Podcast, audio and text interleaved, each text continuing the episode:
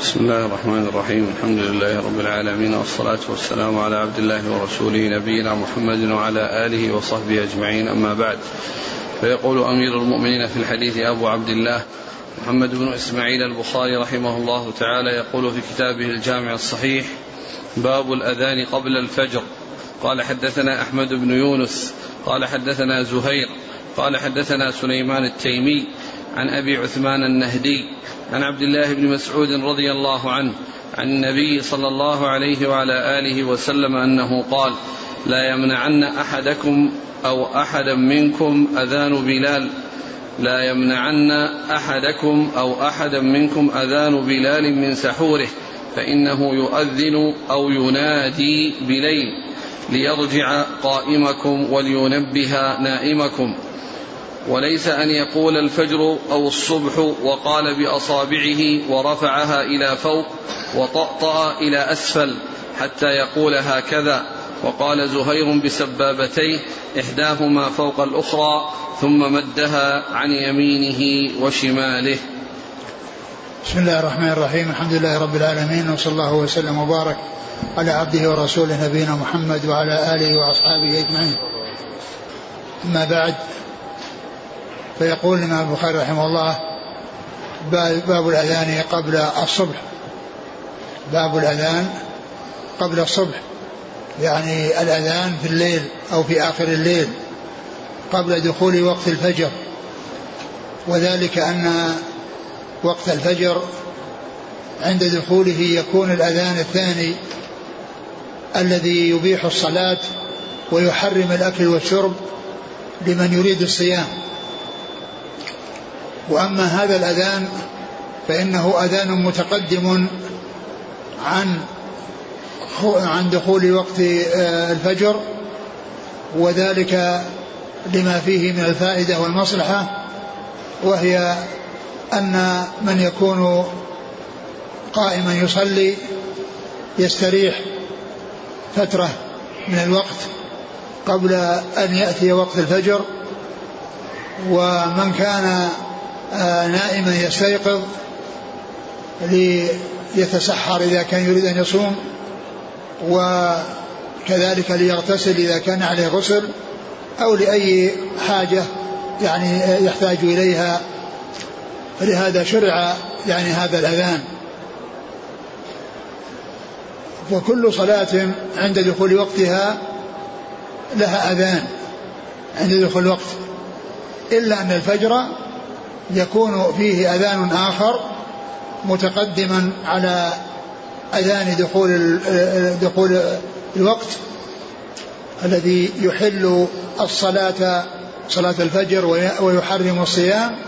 يكون ذلك متقدما لهذه الفوائد ولهذه المصالح. ولهذا وقد أورد هذا الحديث عن عن ابن مسعود رضي الله عنه.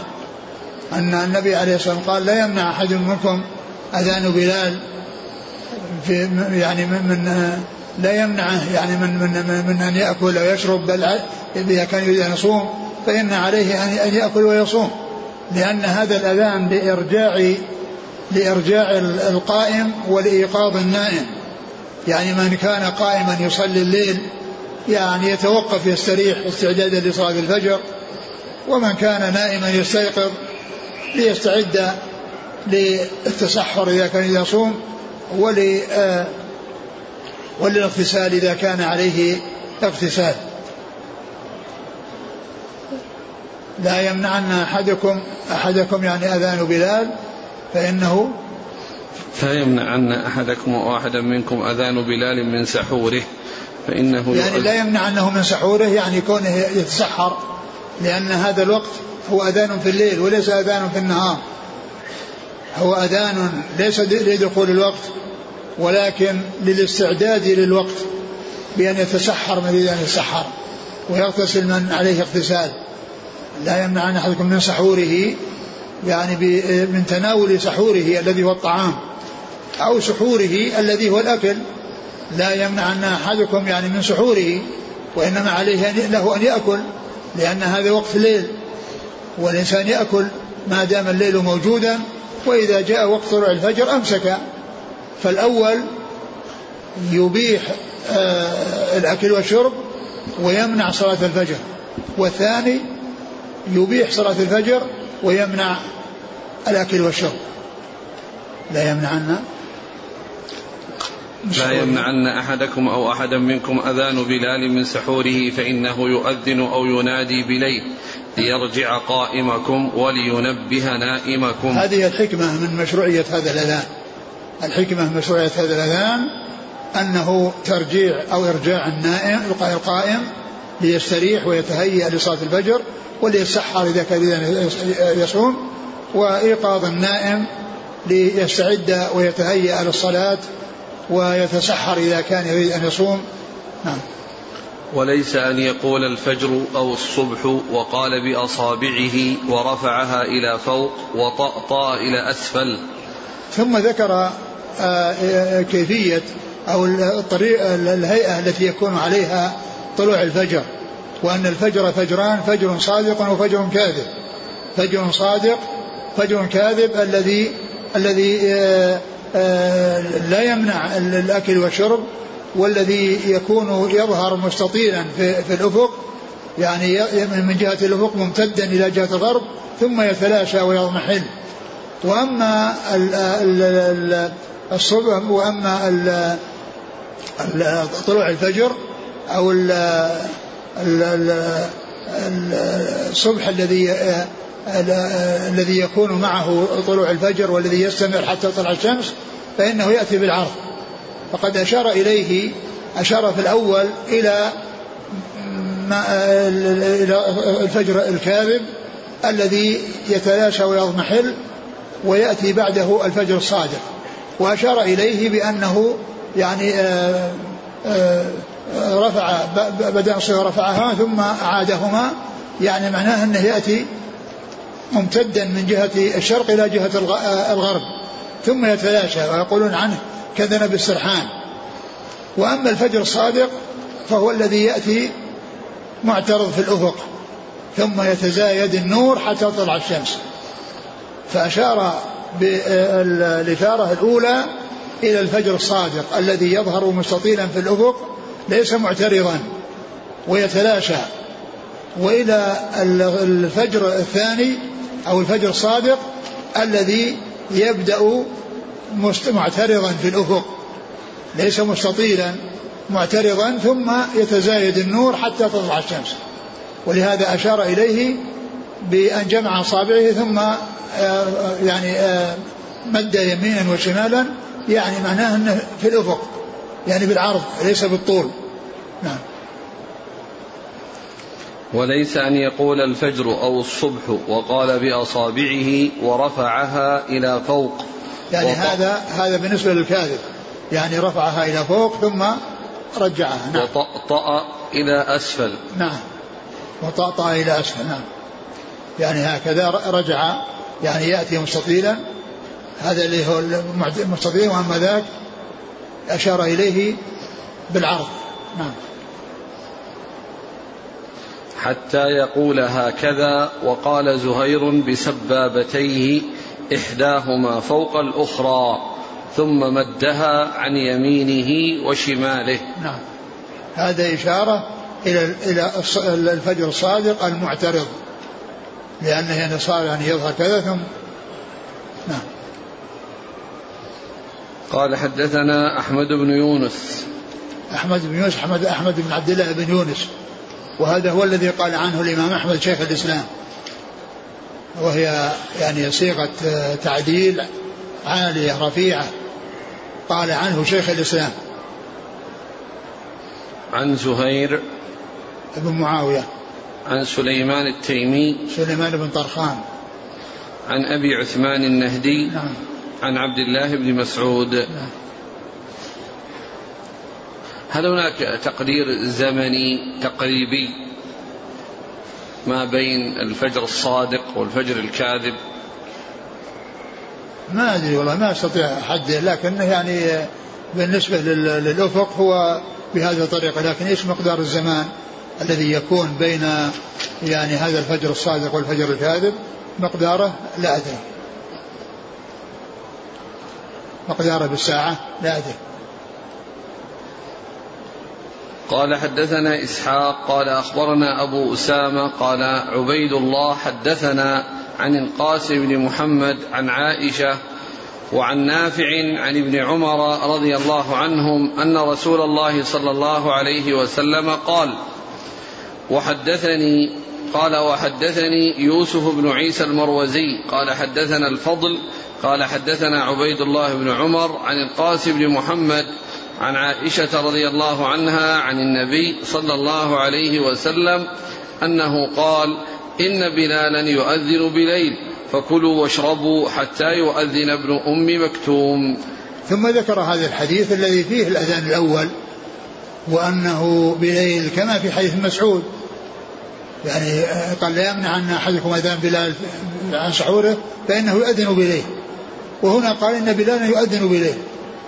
وقال يعني آه مثل ما جاء في حديث مسعود يعني فيما يتعلق بأن الإنسان يعني آه يعني يتسحر ويأكل ويشرب قال إن بلال يؤذن فكلوا واشربوا فكلوا واشربوا حتى يؤذن ابن أم مكتوم. يعني معناه أن الأذان الأول يكون معه بعده الأكل والشرب ولا تحل معه صلاة الفجر لأنه في الليل. وأما الأذان الثاني فإنه تحل معه صلاة الفجر ويحرم معه الأكل والشرب لأنه يمسك عند حصوله الأذان الذي يكون عند دخول الوقت الذي هو الأذان الثاني الذي مع طلوع الفجر الثاني الصادق الذي يظهر ثم يستمر حتى تطلع الشمس هذا هو الذي تحل معه صلاة الفجر ويمتنع عنده الأكل والشرب لمن يريد أن يتسع لمن, لمن يريد أن يصوم. نعم. قال حدثنا إسحاق إسحاق بن إبراهيم نعم. عن أبي أسامة حماد بن أسامة. عن عبيد الله عن القاسم بن محمد. عبيد الله هو العمري المصغر عن القاسم محمد وهو آه، بن أبي بكر أحد فقهاء المدينة السبعة محمد مع القاسم بن محمد بن أبي بكر. آه، والقاسم أحد فقهاء المدينة السبعة في عصر التابعين. نعم. عن عائشة نعم. وعن نافع عن ابن عمر. نعم. قال وحدثني يوسف بن عيسى المروزي نعم. عن الفضل ابن موسى. عن عبيد الله بن عمر عن القاسم بن محمد عن عائشة رضي الله عنها. قال رحمه الله تعالى باب كم بين الأذان والإقامة. ومن ينتظر الإقامة؟ قال حدثنا إسحاق الواسطي قال حدثنا خالد عن الجريري عن ابن بريدة عن عبد الله بن المغفل رضي عن عبد الله بن المغفل المزني رضي الله عنه أن رسول الله صلى الله عليه وسلم قال بين كل أذانين صلاة ثلاثا لمن شاء. باب كم بين الأذان والإقامة؟ ومن ينتظر الإقامة. باب كم بين الأذان والإقامة ومن ينتظر الإقامة. بين الأذان والإقامة ال ال يعني المسافة التي تكون بين الأذان والإقامة وأنه يكون بينها صلاة. وهذا الحديث الذي أورده يتعلق بصلاة المغرب ولكنه ليس خاصا بها فإنه يشرع تشرع السنة أو التنفل بين الأذان والإقامة. بين الأذان والإقامة. والإقامة هي الأذان الثاني لأن قول بين كل أذانين صلاة يعني الأذان والإقامة. لأن الإقامة يطلق عليها أذان. يطلق عليها أذان. والوقت القصير يعني الذي يعني آه، كثير من العلم يعتبرونه قصيرا وقت المغرب. وكما هو معلوم هو ينتهي بمغيب الشفق ومقداره تقريبا ساعة ونصف تقريبا بين المغرب ومغيب الشفق الذي يدخل معه وقت صلاة العشاء. وقد جاء في بعض الأحاديث أنه قال صلوا قبل المغرب ثم قال لمن شاء. وجاء بين كل أذان صلاة فيدخل فيه المغرب وغير المغرب. إلا أن بعض الأوقات أو التي تسبق الصلاة أو بين الأذان والإقامة فيه سنن راتبة. وهذا فيما يتعلق بالنسبة لصلاة الفجر فإن فيه ركعتان بين الأذان والإقامة. وهما آكد الرواتب وآكد النوافل ولم يكن النبي صلى الله عليه وسلم يتركهما لا في الحضر ولا في السفر وكذلك الظهر فيه ركعتان أو أربع. وقد جاءت بهما السنة عن رسول الله عليه الصلاة والسلام. وهذه راتبة. أما بين العصر قبل بين الأذان والإقامة في العصر وبين الإقامة في في العشاء بين الأذان والإقامة في العشاء وبين الأذان والإقامة في المغرب فليس هناك شيء يدل على الرواتب ولكن جاء ما يدل على الصلاة بين الأذان والإقامة في هذا الحديث بين كل أذانين صلاة. بين كل أذانين صلاة.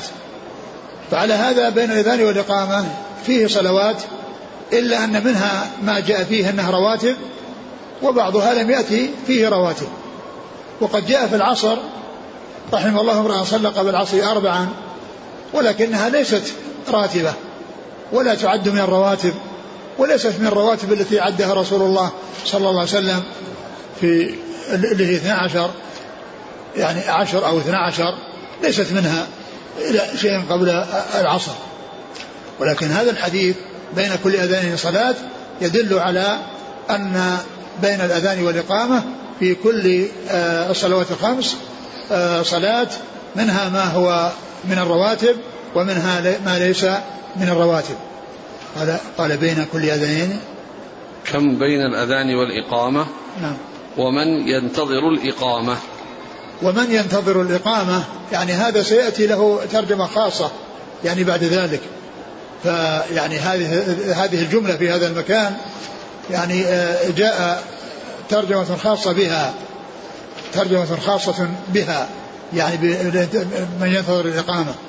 نعم. ثم ذكر حديث عبد الله بن مغفل المزني. قال بين كل أذانين صلاة ثلاثة لمن شاء. بين كل أذانين صلاة بين كل أذانين صلاة. يعني كررها ثلاثا لمن شاء. يعني معناها أنها ليست من الرواتب المأمور بها والتي يحافظ عليها.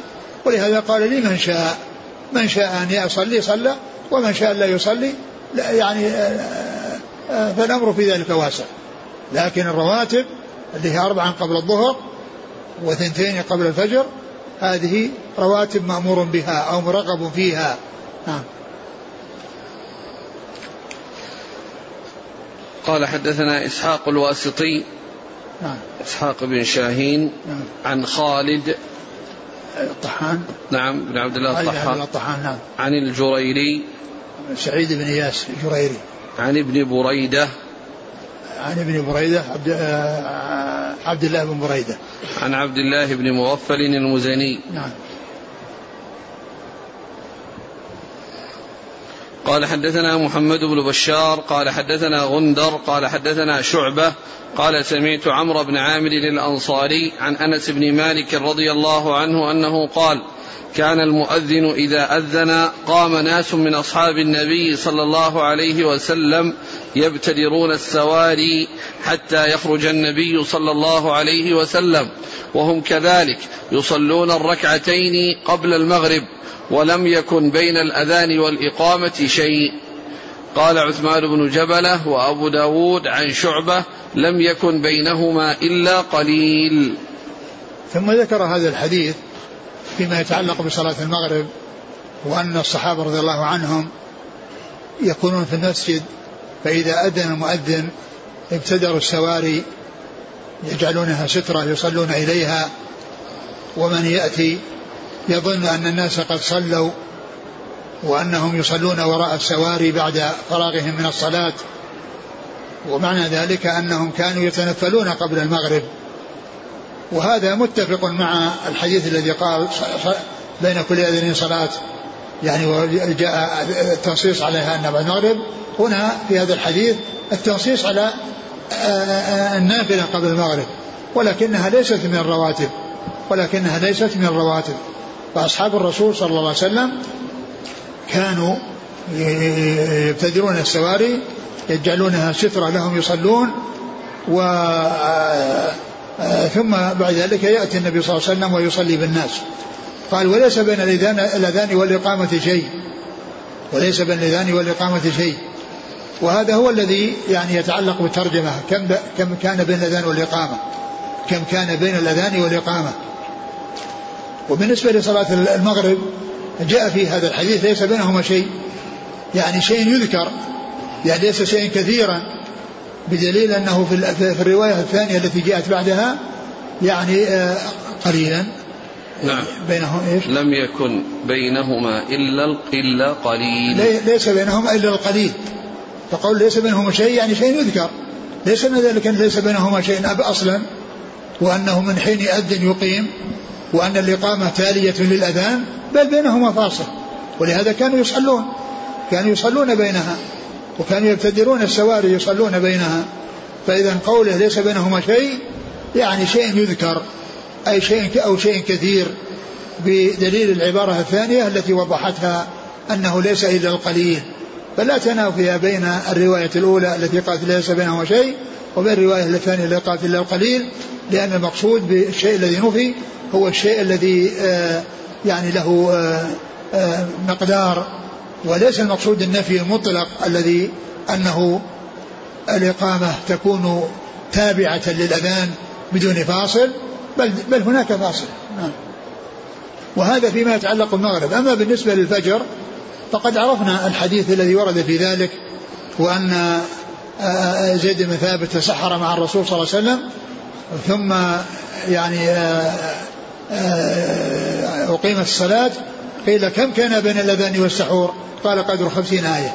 يعني كم كان بين الأذان اللي هو الإقامة وبين الإمساك عن الأكل عند الأذان عند الأذان عند دخول الوقت؟ يعني بينهما خمسين قراءة خمسين آية. يعني في قبل صلاة الفجر وبعد أذان الفجر بين الأذان والإقامة لصلاة الفجر قدر خمسين آية. وأما هنا فيه إشارة إلى التقليل. نعم. قال حدثنا محمد بن بشار هو الملقب بن دار. عن غندر وهو محمد بن جعفر. عن شعبة نعم. عن عمرو بن عامر الأنصاري نعم. عن أنس بن مالك. نعم. قال عثمان بن جبلة عثمان بن جبلة هذا والد عبدان الذي يأتي من شيوخ البخاري يعني عبدان يا عبد الله بن عثمان المروزي. عبد عبد الله بن عثمان بن جبلة المروزي. هذا والده هذا والد عبدان. نعم. وأبو داود عن شعبة. وأبو داود. طيالسي. نعم. سليمان بن داود. نعم. أبو داود. سليمان بن داود طيالسي. عن شعبة. نعم. قال رحمه الله تعالى باب من انتظر الإقامة. نعم. قال حدثنا أبو اليمان. قال أخبرنا شعيب عن الزهري. قال أخبرني عروة بن الزبير.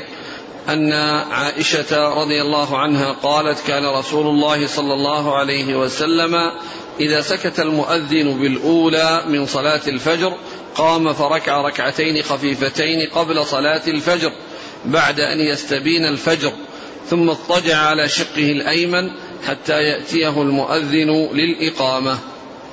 ثم ذكر باب من انتظر الإقامة.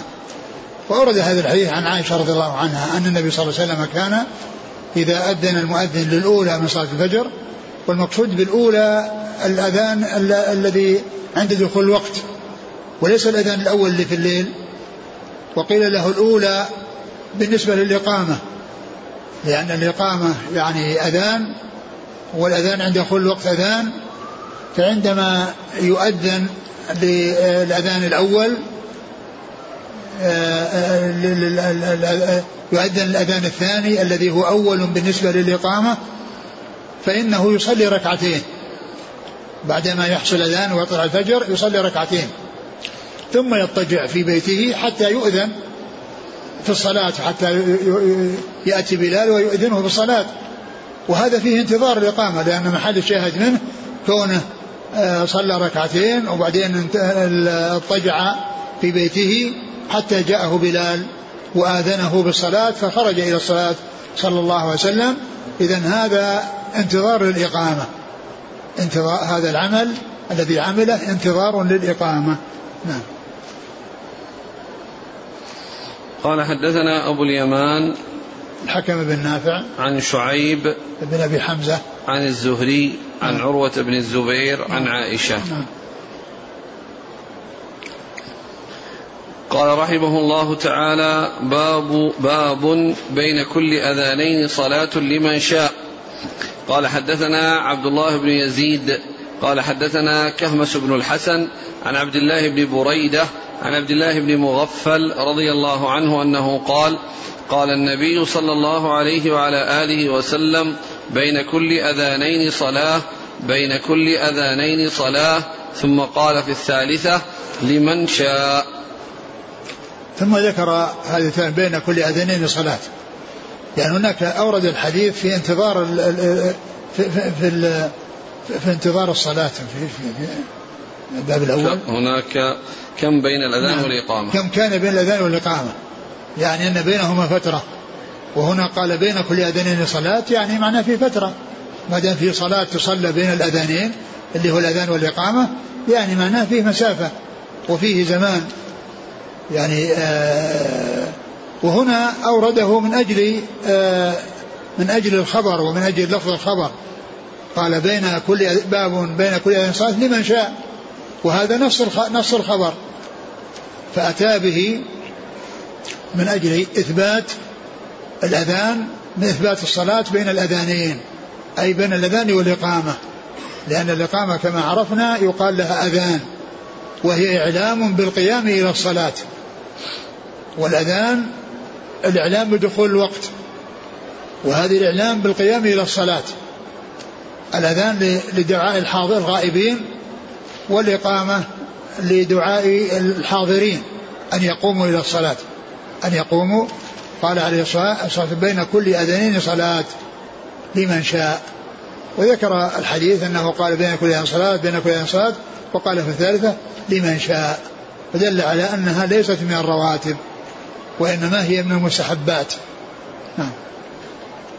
وأن الإنسان إذا كان جالسا في المسجد قبل دخول الوقت وحصل الأذان فإن المشروع في حقه أن يقوم يصلي. كما كان الصحابة رضي الله عنهم وأرضاهم في الحديث السابق يكونون في المسجد فإذا أذن المؤذن ابتدروا السواري يصلون يعني يتخذونها سترة. نعم. قال حدثنا عبد الله بن يزيد نعم. المكي عن كهمس بن الحسن نعم. المقرئ المكي. نعم. نعم. عن كهمس بن الحسن نعم. عن عبد الله بن بريدة عن عبد الله بن مغفل. نعم. قال رحمه الله تعالى باب من قال ليؤذن في السفر مؤذن واحد. قال حدثنا معل بن أسد قال حدثنا وهيب عن أيوب عن أبي قلابة عن مالك بن الحويرث رضي الله عنه أنه قال أتيت النبي صلى الله عليه وسلم في نفر من قومي فأقمنا عنده عشرين ليلة وكان رحيما رفيقا. فلما رأى شوقنا إلى أهالينا قال ارجعوا فكونوا فيهم وعلموهم وصلوا فإذا حضرت الصلاة فليؤذن لكم أحدكم وليؤمكم أكبركم. ثم ذكر هذه الترجمة وهي ال ال ال من قال من, من قال إن ليؤذن في السفر مؤذن واحد. من قال ليؤذن في السفر مؤذن واحد. يعني أنه يعني يكون آه، في السفر مؤذن واحد. آه، وقيل إن المقصود من ذلك أنه يعني لا يكون فيه مؤذنان كما يكون بالنسبة للفجر يعني مؤذن للفجر في, في, في الليل ومؤذن للفجر عند دخول الوقت وإنما يكون مؤذن واحد وأن الأذانين إنما تكون في حال الإقامة في حال الإقامة حيث يعني يكون الناس يعني بحاجة إلى أن يوقظوا وبحاجة إلى أن يصوموا وهم بحاجة إلى أن يوجد أذان في الليل. قال من لم يرى إلا مؤذن واحد يعني يؤذن عند دخول الوقت. يؤذن عند دخول الوقت. فلا يكون يحتاج إلى يعني آه، مؤذنين. ثم ذكر حديث مالك بن حويرة رضي الله عنه أنهم كانوا جاءوا إلى النبي عليه الصلاة والسلام وجلسوا عنده عشرين ليلة ولما رأى اشتياقهم ويعني رغبتهم في الذهاب إلى أهليهم آه، أوصاهم عليه الصلاة والسلام ويعني أن يذهبوا إلى أهليهم. وأنه إذا وأن يعلموهم يعني الشيء الذي تعلموه من رسول الله صلى الله عليه وسلم وأنهم يصلون كما يصلي الرسول عليه الصلاة والسلام وأنه إذا جاء الوقت يؤذن أحدهم ويؤمهم أكبرهم. يؤذن أحدهم. وهذا محل الشاهد يعني مؤذن واحد. ويؤمهم أكبرهم. وكأنه آه، أشار إلى أنهم متساوون. يعني متساوون لأنهم حضروا وكانوا آه، تعلموا فهم متساوون فيما تعلموه من رسول الله صلى الله عليه وسلم فيؤذن واحد منهم ويؤمهم أكبرهم. ما دام أن حصل التساوي في الإسلام وتساوي في ما عندهم من العلم وما عندهم من القرآن لأنهم جاءوا جميعا وتعلموا هذه المدة ثم رجعوا فأشار إلى أنه يعني يؤمهم أكبرهم. لأن لأن إذا حصل التساوي يعني في في القراءة وفي الفقه في الدين وفي الإسلام فإنه بعد ذلك يقدم من يكون أكبر. ما دام مساواة يقدم الكبير. والأذان أي واحد منهم أي واحد منهم يتولى الأذان. ولهذا قال أحدكم ولأمكم أكبركم. نعم. فلما رأى شوقنا إلى أهالينا قال ارجعوا فكونوا فيهم وعلموهم. وصلوا. فإذا حضرت جاء في بعض الأحاديث في روايات صلوا كما رأيتموني يصلي صلوا كما رأيتموني أصلي. نعم بعض الروايات نعم. فإذا حضر الصلاة فليؤذن لكم أحدكم وليؤمكم أكبركم. نعم إذا حضر الصلاة فليؤذن أحدكم وليؤمكم أكبركم. وهذا يدل على يعني آه، تفضيل الإمامة على الأذان. لأن الأذان أي واحد يأذن. وأما الإمامة فإنه ليس ليس كل يعني يكون آه، يعني مثل الأذان أي واحد منهم. وإنما من يكون مقدما إما في القراءة وفي الفقه في الدين وبعد ذلك من يكون كبيرا. ولكن هؤلاء كانوا متساوين لأنهم آه، شببة شباب متقاربين وكان آه، تعلموا جميعا لأن الفترة واحدة فالرسول أرشدهم إلى أن يؤذن أحدهم ويهمهم أكبرهم. نعم. قال حدثنا معل بن أسد نعم. عن وهيب بن خالد. عن أيوب بن أبي تميم السختياني عن أبي قلابة عبد الله بن زيد الجرمي. عن مالك بن الحويرث. نعم. قال رحمه الله تعالى باب الأذان للمسافر إذا كانوا جماعة والإقامة. وكذلك بعرفة وجمع وقول المؤذن الصلاة في الرحال في الليلة الباردة أو المطيرة. قال حدثنا مسلم بن إبراهيم قال حدثنا شعبة عن المهاجر أبي الحسن عن زيد بن وهب عن أبي ذر رضي الله عنه أنه قال كنا مع النبي صلى الله عليه وعلى آله وسلم في سفر فأراد المؤذن أن يؤذن فقال له أبرد ثم أراد أن يؤذن فقال له أبرد. ثم أراد أن يؤذن فقال له أبرد. حتى ساوى الظل حتى ساوى الظل التلول. فقال النبي صلى الله عليه وعلى آله وسلم إن شدة الحر من فيح جهنم. ثم قال باب آه، الأذان صلاة. باب الأذان للمسافر إذا كانوا جماعة والإقامة. باب الأذان للمسافر إذا كانوا جماعة والإقامة. يعني أنه يحصل من المسافرين أن يؤذنوا وأن يقيموا وأن تحصل يحصل منهم الأذان والإقامة. الأذان عند دخول الوقت والإقامة عند القيام إلى الصلاة. يعني يكون ذلك في السفر كما كان في الحضر. كما أن الناس جماعة في الحضر يؤذن ويقام للصلاة فكذلك في السفر إذا كانوا جماعة يؤذن ويقام للصلاة. باب إذا إذا كانوا جماعة. الأذان للمسافر إذا كانوا جماعة والإقامة. يعني الأذان والإقامة نعم. وكذلك بعرفة وجمع. وكذلك بعرفة وجمع يكون فيه أذان وإقامة. يعني آه، لأنه يدخل فيها يعني لأنهم كانوا في سفر. يعني كانوا في سفر. يعني فيدخل في ذلك الأذان والإقامة في عرفة ومزدلفة. نعم. وقول المؤذن الصلاة في الرحال في الليلة الباردة أو المطيرة. وقول المؤذن الصلاة في الرحال في الليلة الباردة أو المطيرة. يعني أن أن أنه يعني يقال هذا اللفظ في مع الأذان أو بعد الأذان. وسبق أن مر بنا الحديث حديث ابن عمر يعني في في في هذا. نعم. ثم ذكر حديث أبي ذر كنا مع النبي صلى الله عليه وسلم فأراد المؤذن أن يؤذن فقال له أبرد كانوا مع النبي صلى الله عليه وسلم في سفر فأراد المؤذن أن يؤذن للظهر. فقال له أبرد يعني انتظر حتى تدخل في وقت البراد. ثم أراد أن يؤذن فقال أبرد. ثم أراد أن يؤذن فقال أبرد. يعني ثلاث مرات حتى ظهر الفيء للتلول. والتلول هي الرمال المنبسطة التي لا يظهر الفيء فيها إلا بعد مدة. بخلاف الجدار والأشياء القائمة فإن الفيء يعني يظهر ويطول فيها.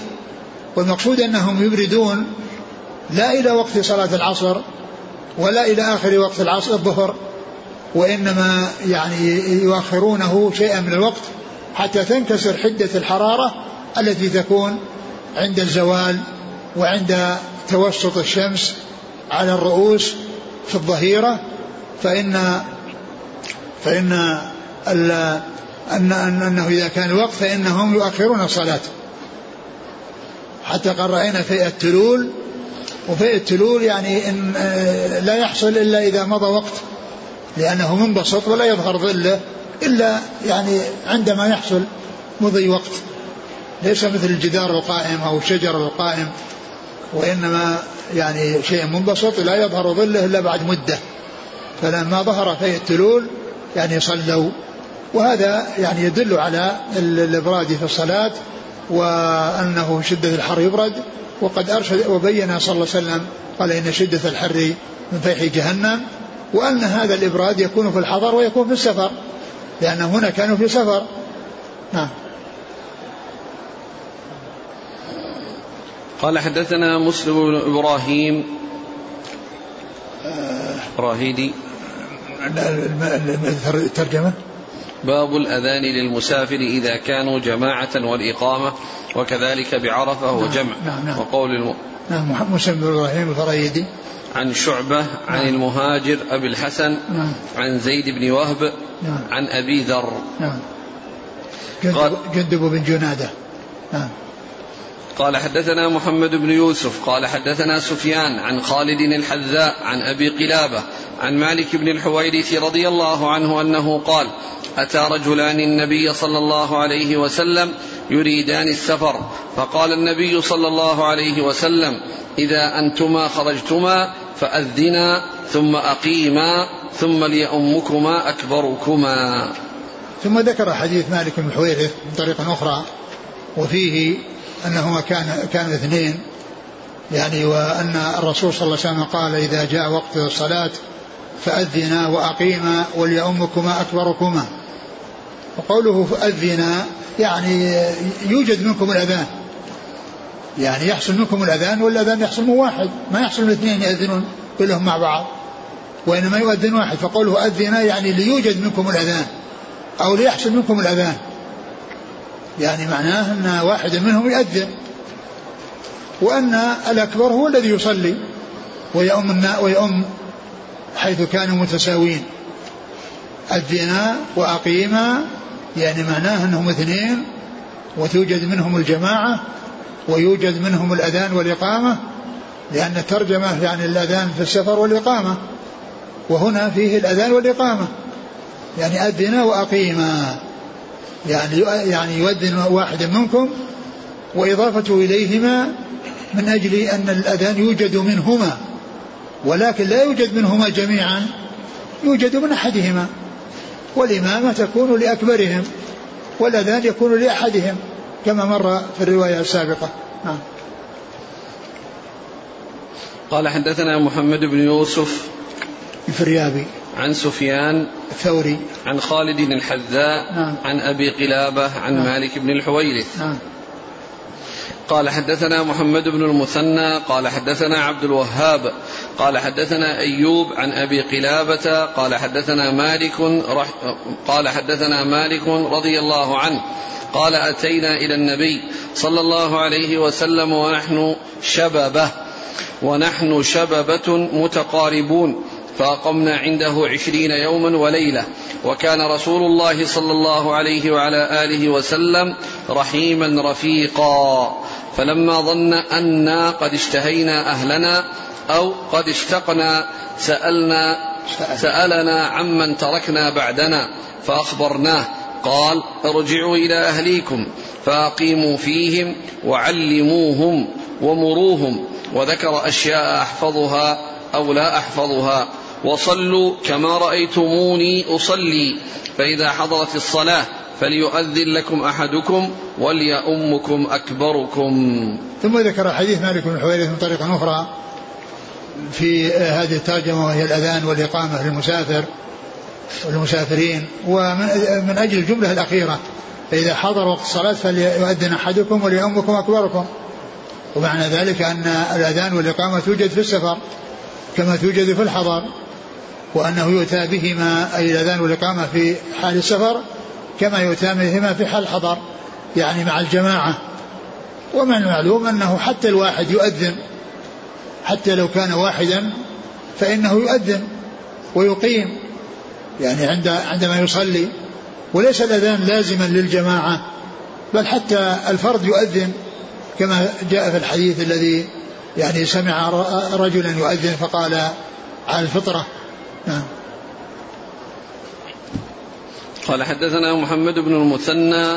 وهو أبو موسى الزمن. عن عبد الوهاب. بن عبد المجيد الثقفي.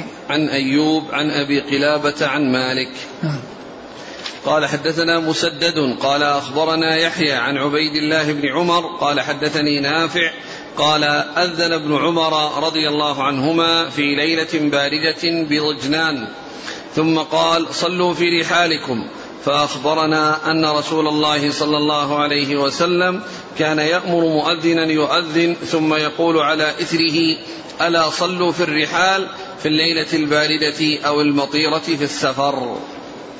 ثم ذكر هذا الحديث عن ابن عمر عن ابن عمر أنه كان بطجنان وأنه أذن و أذن في ليلة باردة ثم نعم. قال صلوا في رحالكم. أذن في ليلة باردة وقال صلوا في رحالكم. يعني وكانوا في سفر في ضجنان مكان بين مكة والمدينة وهو قريب من مكة. فقال صلوا في رحالكم. يعني في آه، ليلة آه، باردة أو مطيرة. يعني فيها شدة برد وفيها آه، أو فيها مطر. يعني شديد. وكانوا مسافرين وكل يعني منهم في خيامه وفي يعني رحله فأمرهم آه، أن يعني يصلوا أو أرشدهم إلى أن يصلوا في رحالهم. وقد سبق أن مر بنا الحديث بالنسبة للجمعة. آه، نعم. قال حدثنا مسدد نعم. عن يحيى القطان. عن عبيد الله بن عمر عن نافع عن ابن عمر. نعم.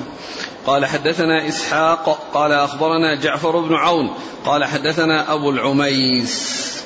عن عون بن أبي جحيفة عن أبيه رضي الله عنه قال رأيت رسول الله صلى الله عليه وسلم بالأبطح فجاءه بلال فآذنه بالصلاة ثم خرج بلال بالعنزة حتى ركزها بين يدي رسول الله صلى الله عليه وسلم بالأبطح وأقام الصلاة.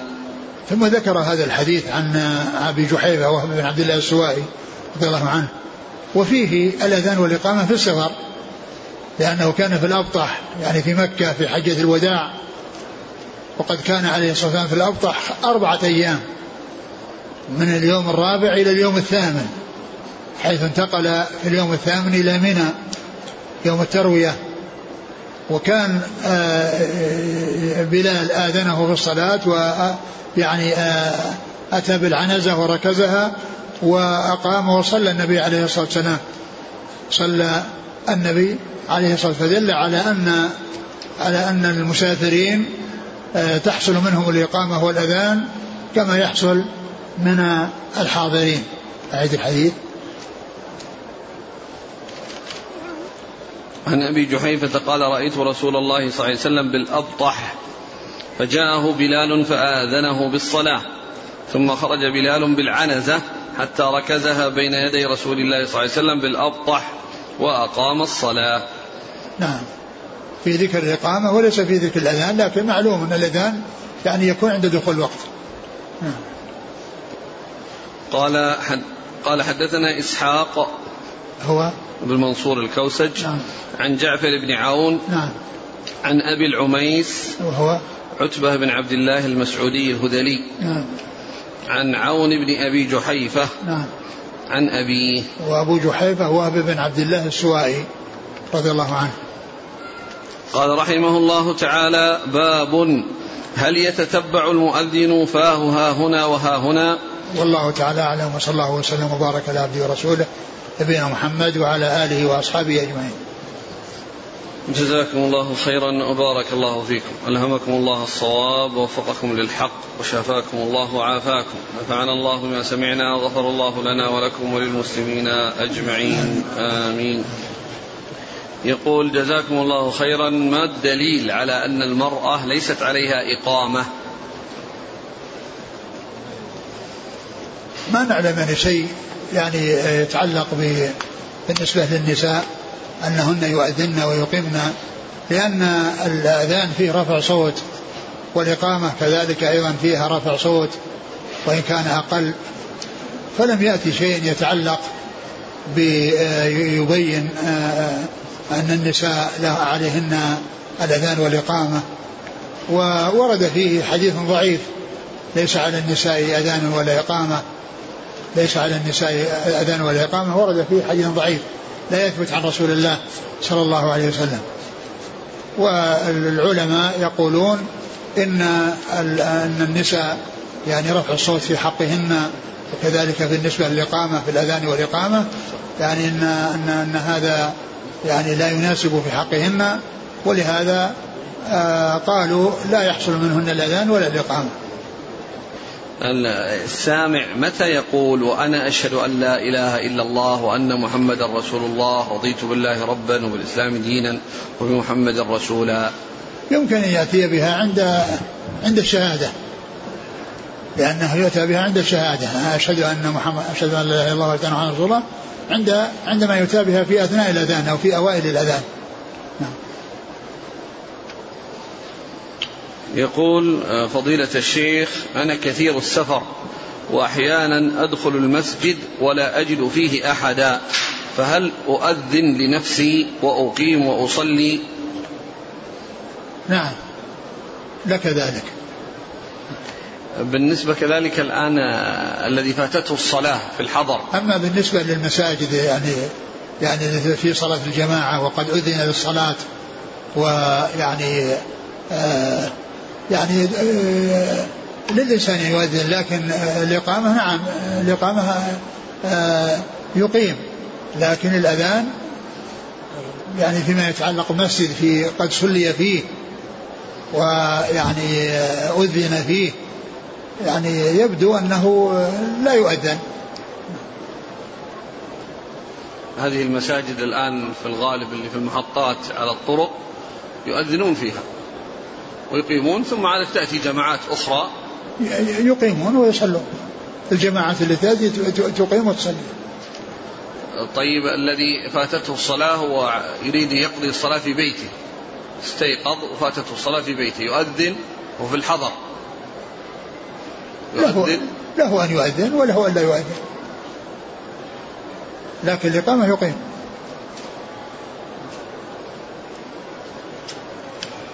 هذا واحد يوم دخل وصلى كبر تكبيرة الإحرام تذكر أنه ما أقام. قطع الصلاة ورجع يقيم. كبر دخل في الصلاة. فتذكر أنه لم يقيم يصلي منفرد؟ إيه. يصلي منفرد؟ لا ليس له ذلك أبدا. يواصل. لأن لأن الأذان لو نسي أو الإقامة لو نسيت ما يترتب عليها شيء. لو نسي الإقامة ما يترتب عليها شيء. حتى لو فرغ من الصلاة ما فيه. ولو دخل في الصلاة ما يقطعها من أجل أنه يقيم. لا يقطعها من أجل أن يقيم لأن هذا ليس بلازم في حقه.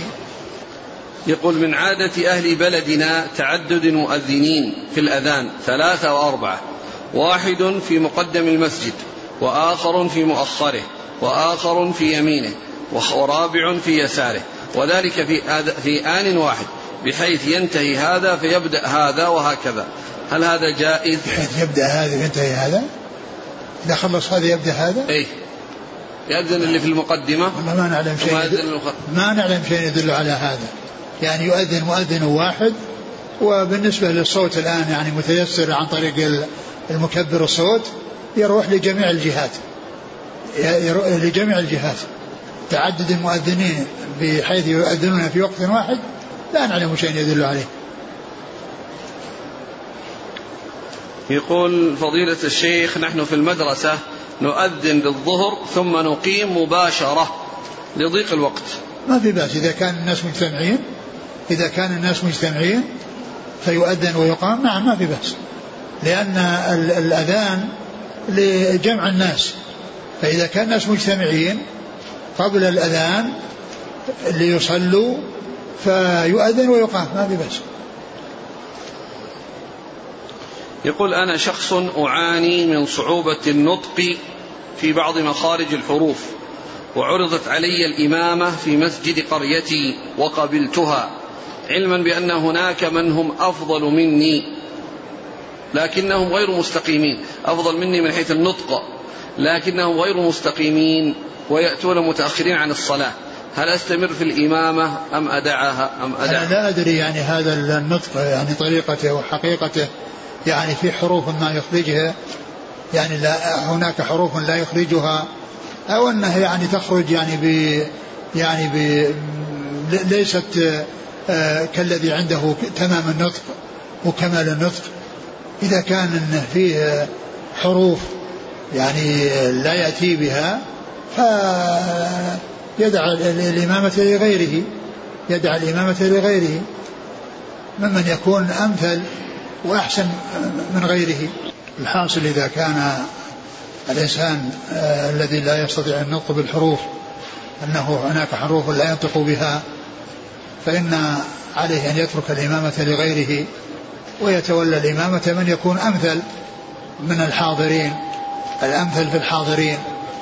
يقول إذا كنا جماعة في نزهة ودخل وقت الصلاة ولا مساجد هناك في البر كلنا نريد أن نؤذن هل نستهم أو نقدم من هو أعلى وأندى صوتا؟ نعم من يكون أندى صوت هو, هو الذي يقدم. من يكون أندى صوت هو الذي يقدم. هذا يسأل عن ركعتي عن الاضطجاع بعد ركعتي الفجر. هل هذا من السنة؟ بالنسبة للمسجد لا يفعل. يعني الناس يضطجعون يعني يصلون ثم يضطجعون لا يفعلون. الرسول ما كان يفعل إلا في البيت. وما كان يفعل في المسجد. عليه الصلاة والسلام. يقول نجعل بين الأذان الأول والثاني عشرين دقيقة. وفي رمضان نجعل حوالي ساعة لأجل أن يتهيأ الناس للسحور. ما حكم فعلنا؟ ما في بأس. لا بأس.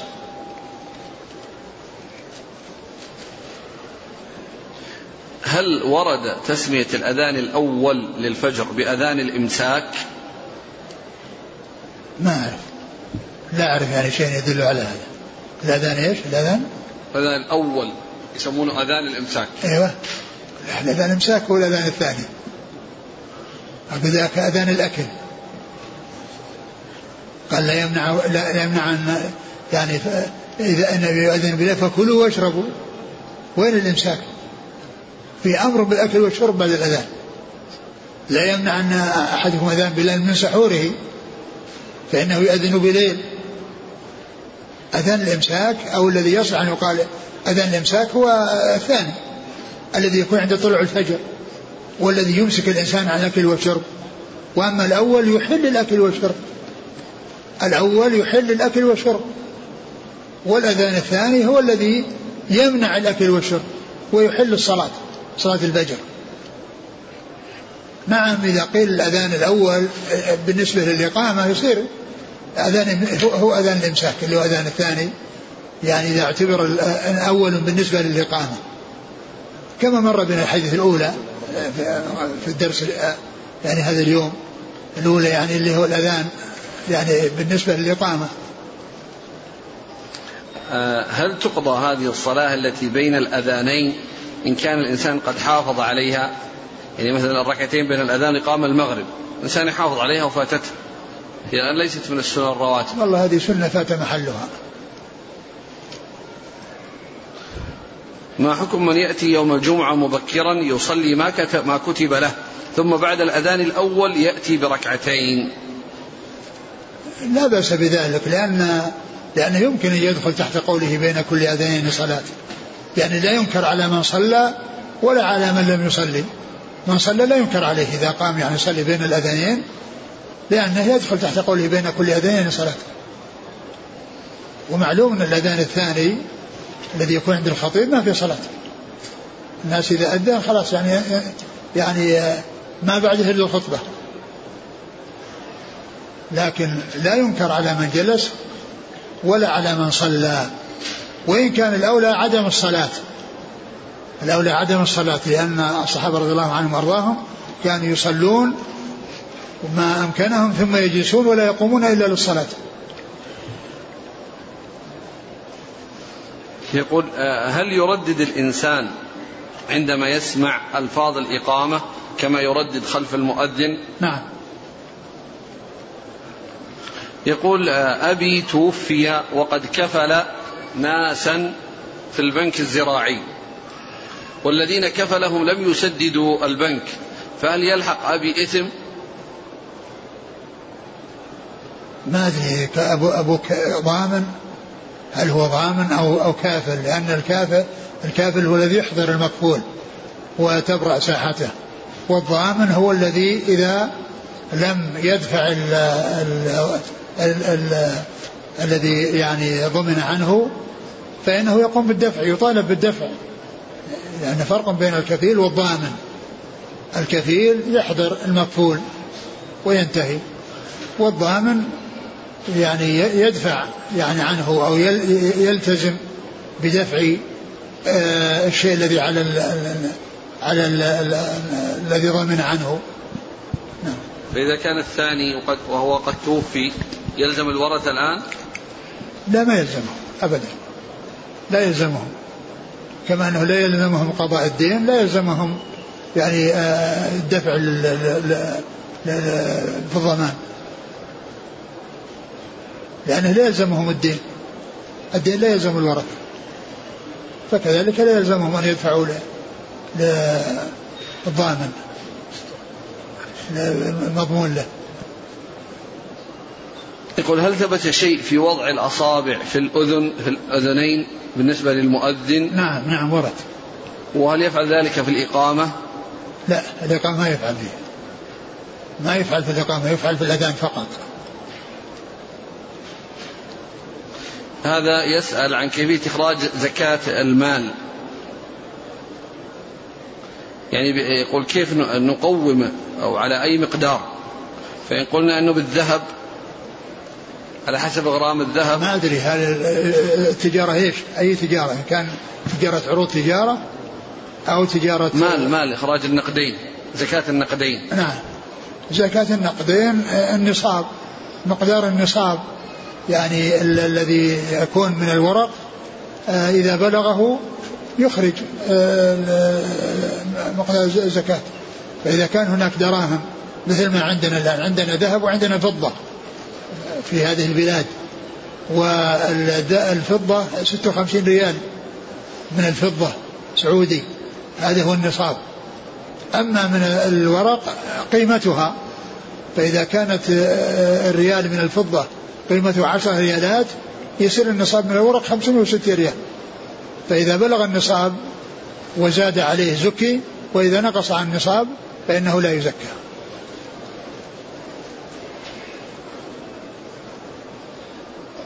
يقول ما حكم من يصلي بالناس صلاة التراويح ثم في نهاية الختم يجمع الناس لذلك الإمام إيش؟ ما حكم من يصلي بالناس صلاة التراويح إيه؟ وفي يصلي صلاة التراويح يصلي صلاة التراويح إيه؟ بالناس إيه؟ إيه؟ وفي نهاية الختمة يجمع الناس له مالا بدون طلب منه وإنما إكراما منه منهم له يعني إذا كان إذا كان أنه محتاج وتفرغ لهذا أو أتوا به من مكان وهو محتاج إلى هذا وعملوا شيء بدون اتفاق بينهم لا بأس بذلك. أما أن يتفق معهم بمقدار معين أو يقول لا أصلي إلا بكذا فهذا جاء نقل عن الإمام أحمد أنه قيل له عن رجل يقول يصلي بكم رمضان بكذا وكذا درهما. فقال أسأل الله العافية ومن يصلي خلف هذا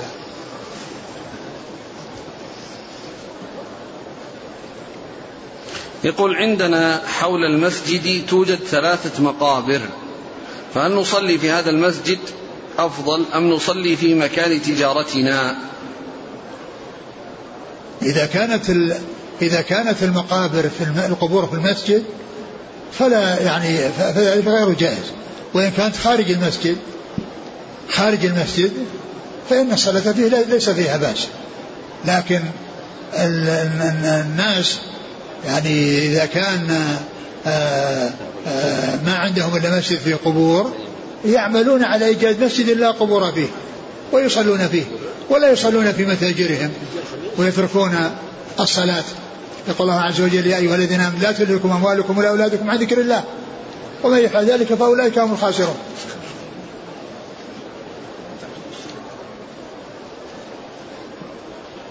يقول أيهما أفضل بالنسبة للعقيقة؟ توزع يوزع لحمها على الفقراء أم أن تعمل وليمة ويدعون لها؟ الأمر في ذلك الأمر في ذلك واسع يعني إن فعل هذا طيب وإن فعل هذا طيب.